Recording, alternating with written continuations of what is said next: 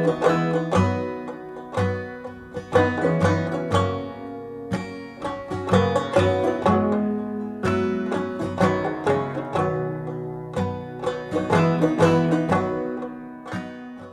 who are able are invited to stand for the reading of the gospel lesson. The gospel of our Lord Jesus Christ according to St. Luke. There was a rich man who was dressed in purple fine linen and who feasted sumptuously every day.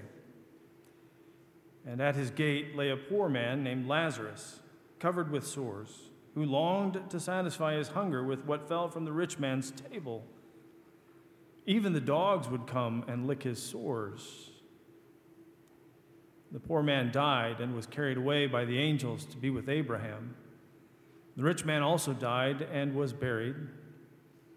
In Hades, where he was being tormented, he looked up and saw Abraham far away with Lazarus by his side. And he called out, Father Abraham, have mercy on me. Send Lazarus to dip the tip of his finger in the water and cool my tongue, for I'm in agony in these flames. But Abraham said, Child, remember that during your lifetime you received your good things, and Lazarus, in like manner, evil things. But now he is comforted here, and you are in agony. Besides all this, between you and us is a great chasm. It's been fixed so that those who might want to pass from here to you cannot do so. and no one can cross from there to us. He said, Then, Father, I beg you to send him to my father's house, for I have five brothers, that he may warn them, so that they will not also come into this place of torment. Abraham replied, Well, they have Moses and the prophets. You should listen to them. He said, No, Father Abraham, but, but, but if someone goes to them from the dead, they will repent. And he said to them, if they do not listen to Moses and the prophets, neither will they be convinced, even if someone rises from the dead. Grass withers, the flower fades, but the word of our God stands forever. The gospel of the Lord. You may be seated.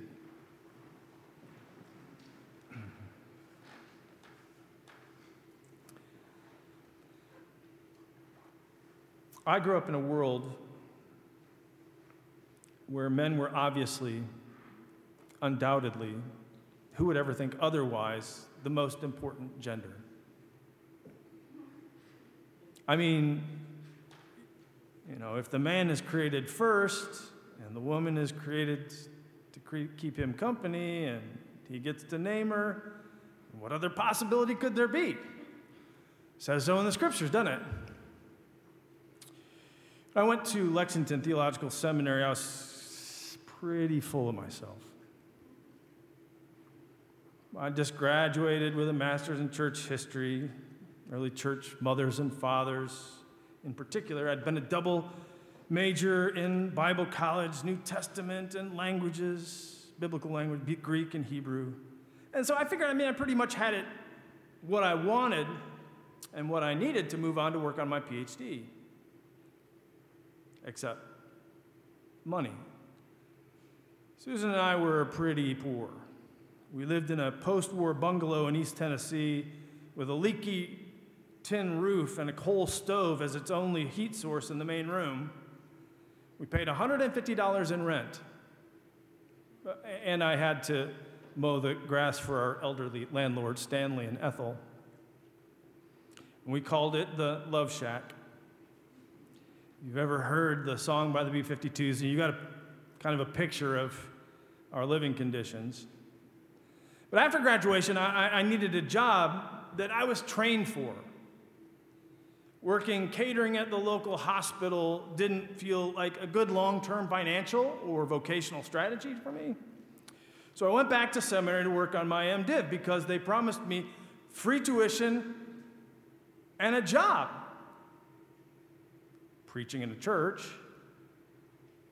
And I wasn't wild about the preaching part so much, but we needed the money, and preaching or something very similar was about all I was good for. So we moved to Waddy, Kentucky, and I became the student pastor at Waddy Christian Church. Despite our nagging financial woes and my lack of enthusiasm for being a minister, I was pretty sure that I would breeze through this whole MDiv thing at, at, at Lexington and then move on to grad school and a PhD program. After I began classes at LTS, I, I, I was even more convinced that I was much further along the theological trail than my counterparts. One of my first classes was New Testament introduction with one of my favorite professors of all time, Sharyn Dowd. And after class, er, er, after class began, she wrote on the blackboard, Mark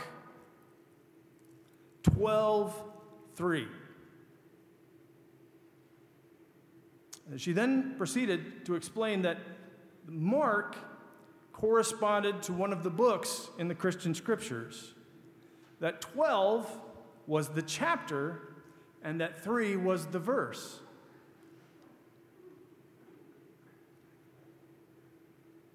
And then she said, Let's practice. And we spent much of the first class practicing looking up passages in the Bible. I mean, I couldn't believe it. Come on, I, would already translated several of those books directly from Hebrew and Greek. I, I mean, I was the reigning sword tr- uh, drill champion from Vacation Bible School. well, what was this place supposed to be anyway? So after class, I went up to the front. I started, you know, I wanted to talk to Dr. Dowd. I said, well, what do we have to do that stuff with, you know, looking up the Bible passages? I mean, do, do, do people not already know how to do that? And she was really patient with my, what now seems to me like unbearable smugness. And as the last of the students exited the room, Dr. Dowd said, Did you see that woman who just left? And I said, Well, yeah. The one, that one? Uh, yeah, I saw her. She said, Well, she graduated college with a biology degree before being called to study the preaching ministry. She's extremely bright. She doesn't have a background in this stuff. Give it a little time. She's going to impress you with how good she is. Yeah, sure she is, I thought. See, that was another thing that was new to me. Given my background, I'd never gone to school with a woman who was studying to be a preacher before. I'd grown up believing that that wasn't even possible. Now, to be fair, I, I, I'd, you know, started to sort of rethink this whole woman as subordinate to uh, subordinates who should be quiet in church thing. And, and, and, and I figured that it was kind of a, it was a really convenient male take on history. So, so even though I was moving away from male preachers as the only possible option, I hadn't actually ever seen an act, you know, a woman preacher in the wild. But as I watched her over that first semester, I, I began to see just how sharp she was and at first, like a, a benighted dope, I, I, I attributed it just, you know, luck. But as I watched it, it dawned on me that she was really super smart. Like, impressively smart. Eventually, after some of my own struggles as a student pastor, I had to admit that this woman biology major turned clergy person was better at this whole pastor stuff than I was. Now, when that thought finally occurred to my peevish and stunted little brain, I was thunderstruck. My whole world was upended. I mean, it was a, it was a gestalt, right? You know, you know you're looking at a, a, a, what you're sure is a picture of a rabbit, but then you see the image of uh, a, duck appear, and, and after you see it, you, you, you really can't get you can't unsee it. You, you know what I'm talking about? Those pictures where it just, you think it's, a, it, it, it's an old woman in a bonnet, and then you turn it sort of, and you go, oh, it's a young woman, and that ever happened to you? I mean, you're going along and everything seems normal. You, you, you've been doing this whole life thing for a while, you start to get more comfortable. Pretty sure that the world works in a certain way. Your body's your ally, the basement doesn't leak, your bank account, your job, and your country are all stable and predictable. And then you get a call from the doctor's office with a bad diagnosis, and you realize that your body switched sides on you and has started playing for the enemy. The basement has sprung a leak, and now it's got six inches of standing water. You get a message that you're dangerously close to being evicted or foreclosed on, and your boss wants to discuss your job performance.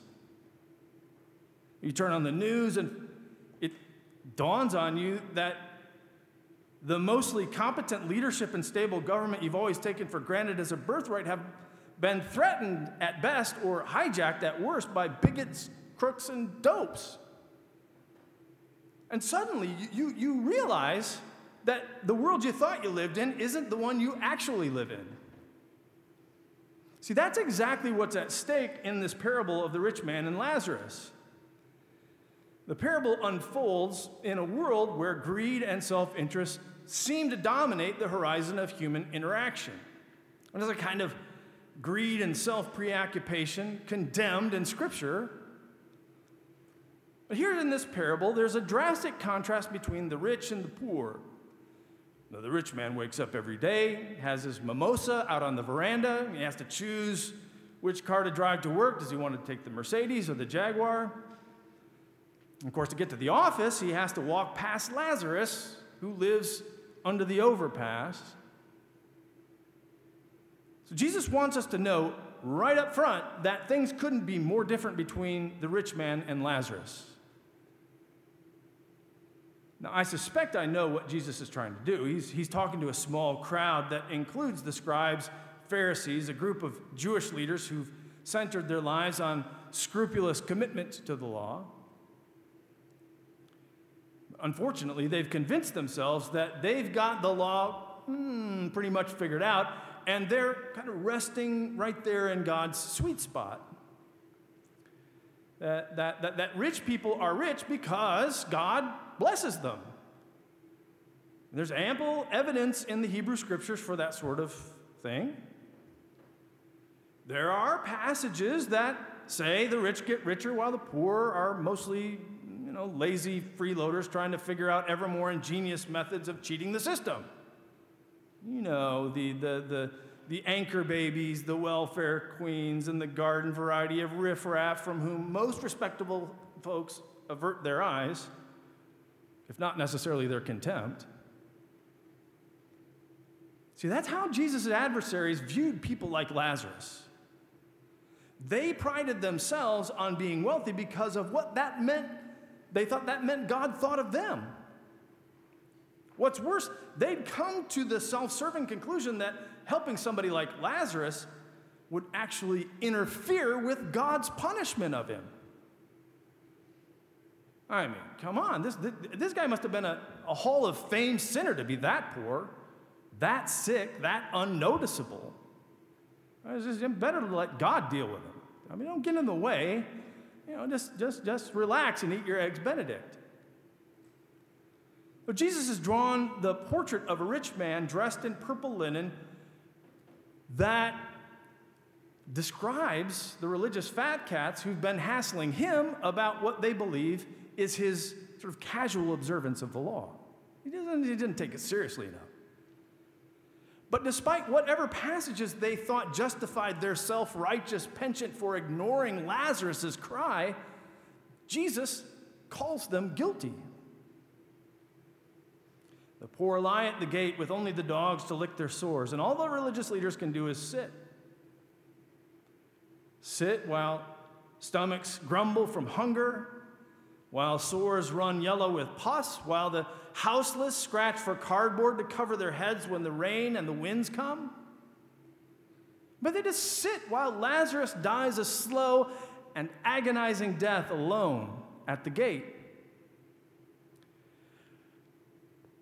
But according to Jesus, according to a reading of the Hebrew scriptures themselves, that's not the world that God wants. In Deuteronomy, the 15th chapter, the, the, the, law of Moses specified that there will be no one in need among you. And it goes on to say a few verses later that the harvest should be shared with the poor and the transient. You shall open wide your hand to your sibling, to the needy, and to the poor in the land. And of course, the prophets, they, they, they, they offered no release from the law. But just think about our reading from the prophet Amos today or the prophet Isaiah. Is this not the fast that I choose to loose the bonds of wickedness, to undo thongs of the yoke, to let the oppressed go free, to break every yoke? Is this is it not to share your bread with the hungry and bring the homeless poor into your house? When you see the naked, to cover them, not to hide yourself from your own flesh.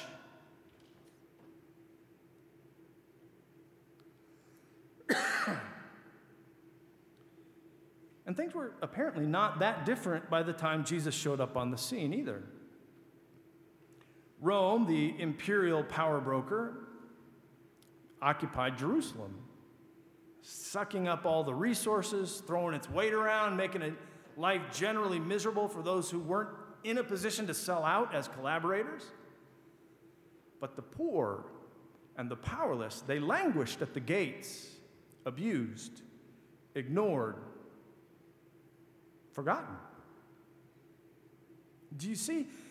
Jesus' point is this no, no matter what Bible passages you use to excuse yourself, no matter how many televangelists tell you that God only wants a new private jet for you and a condo in Vail, no matter how insulated you remain from the cries of the Lazaruses of this world, one simple reality cannot remain unchanged, uh, cannot be changed, and that is the reign of God does not exist where some do not eat. The religious leaders and the political muckety mucks, they've been telling themselves a myth in which their wealth and their power are signs of God's blessing on them while the poor and the outcast live under God's curse. In other words, in the world that Jesus occupied, and arguably the one we ourselves continue to occupy, everybody already assumed that the person who should be held in Abraham's bosom would be, you guessed it, the wealthy and the powerful. And the one rightly cursed in Hades would be Lazarus. But Jesus flips that script by telling this parable. William Herzog argues that the, the, reversal of their expected fates undermined not simply the hearer's view of the afterlife, but even more importantly, their assumption that the present circumstances could be used as a reliable guide for discerning God's judgment. Or to put the matter more pointedly, that, that, that, that, somehow social class was an indicator of divine blessing or honorable status. Once this connection, however, has been broken, the assorted rural poor of Galilee or Judea who heard the parable could begin to inquire into the reasons that their misery and why it was so much closer to home for them. In other words, this parable forced everyone to confront the brutal reality that they hadn't been living in the world they thought they were living in. I mean, think about this from their perspective. I mean, how was it possible for the rich and the powerful to find themselves in the flames in, while the, the, the unclean and the poor rested in the bosom of Abraham? It, just, it doesn't make sense. That's not how the world's supposed to work. I mean, everybody knows that. If riches and poverty aren't a sign of God's blessing and curse, then what else are they supposed to be? I mean, if the rich man isn't the hero and Lazarus is a, isn't a cautionary tale that you tell your kids so that they'll do their geometry homework and get into Harvard, well, then everything we've taken for granted as true about this world suddenly gets chucked out the window, doesn't it? If we are judged more by how we treat the invisible people the people that everybody else agrees it's okay to ignore than by, by whether or not we've checked all the boxes for morality that everybody can see when we go out in public. Well, that, that changes everything. One time, Tony Campolo was speaking at an evangelical uh, rally, and they expected him to be his usual engaging, sort of storytelling self.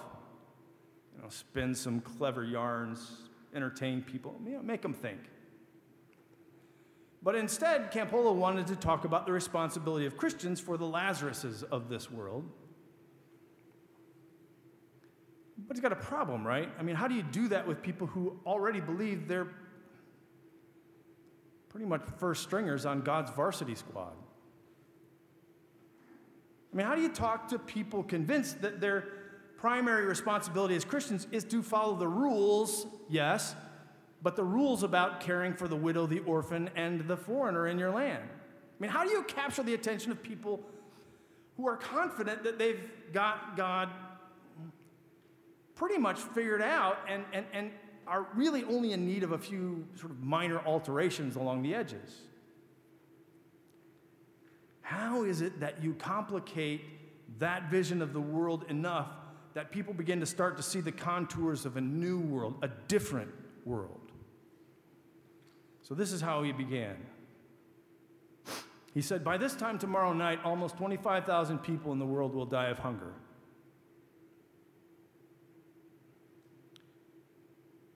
Almost 275 people in this country alone will die tonight of a drug overdose. Every 40 seconds, someone who just can't seem to shake the idea anymore that this world wasn't made for people like them will, against the advice of Dylan Thomas, go gentle into that good night. Raging not against the dying of the light, but against the belief that there's no light bright enough to shine on them. And then he said,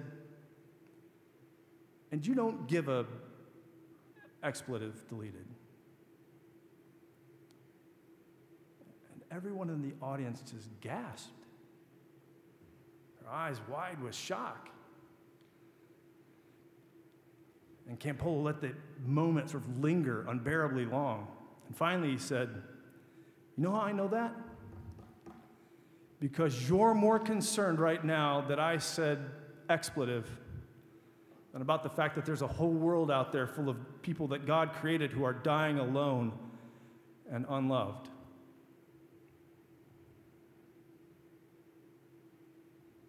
Over its history, Christianity has burned people at the stake for all kinds of public sins.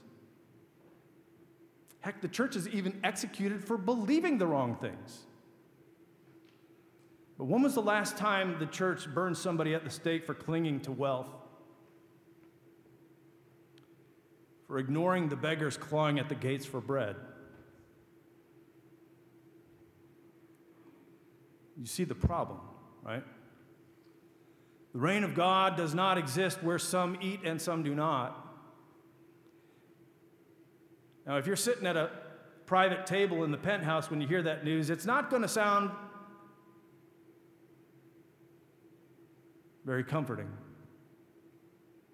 If, on the other hand, you can't even get a seat at the lunch counter or look in the eye from the people who walk by you every morning on the way to work, then this might just be the good news that you've been looking for.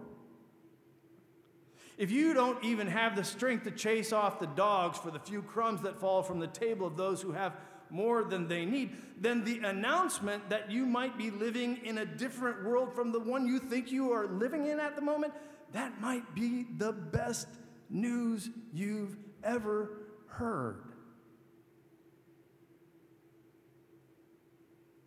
And that's the gospel we have to tell.